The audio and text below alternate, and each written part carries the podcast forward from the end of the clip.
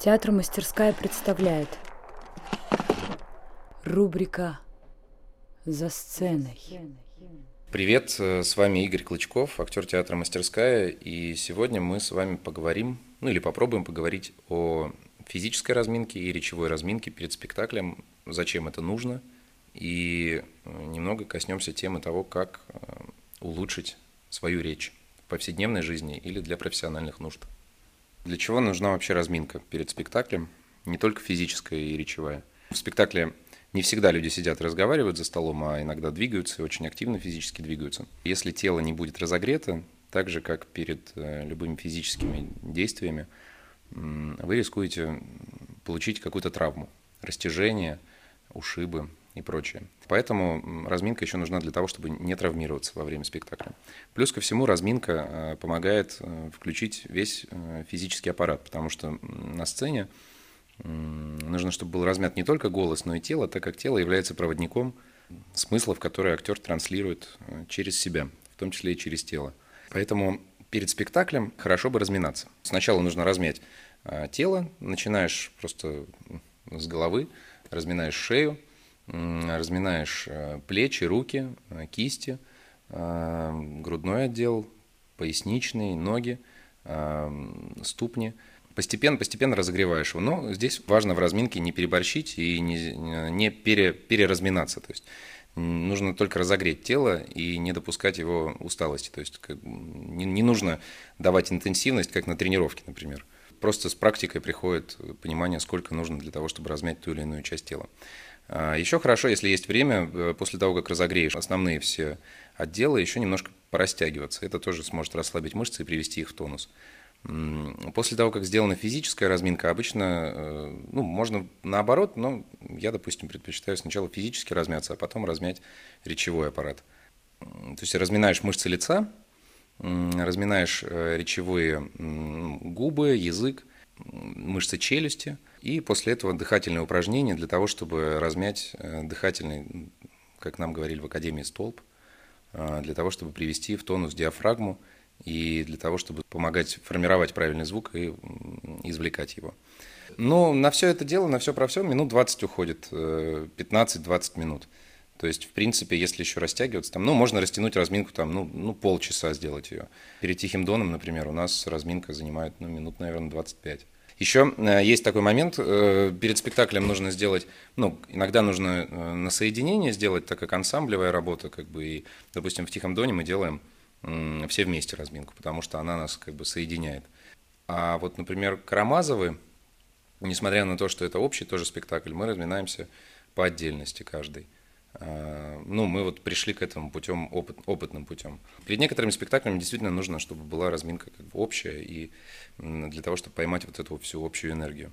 Минут 15-20 достаточно. Ну, минут 10 потратить на 10-15 на тело и 5-10 минут на речь. Ну, мы собираемся в самом начале, допустим, разминки, у нас там есть определенное время разминки. Мы собираемся, разминаем, ну, встаем в круг на сцене и разминаем тело, Каждый в своем ритме разминает. Какое-то время каждый в своем ритме существует, попутно, ну, как бы находясь в этом кругу. Ну, попутно мы болтаем, обсуждаем что-то, соединяемся. Вот. Потом у нас есть э, некоторые элементы, которые мы делаем совместно. То есть э, здесь важно, чтобы каждый слышал другого и каждый чувствовал другого партнера. Эти мы элементы брали из э, занятий по танцу в, в академии еще, когда учились. Юрий Харитонович нам некоторые элементы эти рассказывал. Ну и мы взяли их и продолжаем их делать. Вот. Потом также общая речевая разминка у нас есть, идет. Ну, после того, как мы размяли тело, соединились, идет общая разминка речевая. Э, и дальше идем мы по э, песням и танцам. Э, если есть в спектакле песни, если есть танцы, то вокальные номера тоже нужно проверить, нужно соединиться. Иногда это делается перед спектаклем, перед всем – либо, если спектакль длительный, там, это может занять, э, там, допустим, перед Карамазовыми распевка происходит, ну, как бы мы распоемся немного, а потом э, номера повторяются перед актом непосредственно в антракте. Это нужно тоже, все э, вокальные номера нужны для того, чтобы соединиться э, со службами, соединиться со звуком, со светом, если это, ну, в этих номерах присутствует и звук, и свет, там микрофонная подзвучка, фонограмма, если она есть, чтобы мы соединились по уровню громкости, выстроились, как, ну, то есть, чтобы мы прошли, это все прорепетировали. Поэтому номера, они перед э, этим проверяются. Если есть инструменты, то тоже проверяются с инструментами. Вот. В Доне, например, используется аккордеон, и э, вот Андрей Аладдин играет на аккордеоне, например, а мы в это время распеваемся вместе с ним. А там, где используется гитара, ребята берут гитару и точно так же распеваются вместе с ней. Там, где под фонограмму, звуковой цех включает на фонограмму, и мы распеваемся вместе с фонограммой. Существуют различные упражнения, как речевые, там, да, а, занятия с пробками, там, камушками, э, с орехами. Вот. На период обучения в академии они необходимы. Ну, то есть они нужны для того, чтобы сформировать правильно звукоизвлечение и приучить э, тебя преодолевать, не знаю, выработать посыл, преодолеть различные там э, мускульные зажимы в речевом аппарате, потому что ну, про, с пробкой во рту разговаривать не свойственно, и ты вынужден формировать по-новому звук. И после того, как ты поговорил с пробкой, ты ее вытаскиваешь и по-другому формируешь звук. Поэтому пробка используется на периоде обучения. Ну, конечно, пробку можно использовать и дальше, вот, но я не знаю, лично я уже не использую ее. Во время обучения я активно ее использовал, когда там, первые два года, по-моему, я ее использовал. Что касается речевых упражнений, как бы, ну, то есть если самостоятельно этим заниматься, то существует большое количество литературы и упражнений. А, здесь вопрос просто в том, чтобы методично и каждый день заниматься этим. То есть, ну, хотя бы 15 минут в день находить на это или 10. А, требовать от себя, чтобы максимально четко произносить все звуки формировать мышечный аппарат так, чтобы было правильное звукоизвлечение. Но без педагога, конечно, это сложнее будет, потому что педагог, он тебя контролирует извне. И он тебе подсказывает, где ты ошибся, где нет. Потому что неправильный навык можно закрепить, и тогда от него будет сложнее избавиться. Поэтому существуют как бы педагоги. Ну, можно обратиться куда-нибудь, где проводят обучение по речевым техникам. А, таких техник в городе много, и, ну, не только в Питере, и в Москве, и в других городах России. Вопрос весь в том, только чтобы, ну, чтобы вы помнили и понимали, что золотой таблетки никто не обещает, работа, ну, как бы работать вы должны будете сами. И много работать. Это как занятие в тренажерном зале. Вы сколько вы сил вкладываете, столько на выходе и получаете. И речевые упражнения, они вот как бы ежедневный труд, который в конце концов окупится тем, что вы сможете правильно и четко формулировать, либо э, избавиться от каких-то дефектов речевых, ну, например, там шепелявость или картавость. Э, при должном усердии от этого можно избавиться. Просто нужно тренироваться. В целом на направленность на, на единую, на общую цель. Да, то есть, ну, по крайней мере, в академии, то, что происходит обучение, или в Москве, допустим, в других учебных заведениях. Речь на факультете актерском служит общей цели сформировать у актера правильный навык использования речевого аппарата и э, обучить его навыкам правильного использования своего голоса, э, своего инструмента. Потому что в русском драматическом театре 80% информации зритель получает посредством текста. Поэтому ну, очень частая проблема, допустим, актера не слышно. И, ну, или ну, не слышно, что происходит как бы, со сцены. Из-за этого э, актер тишит, зритель вслушивается, из-за этого теряется как бы эффект,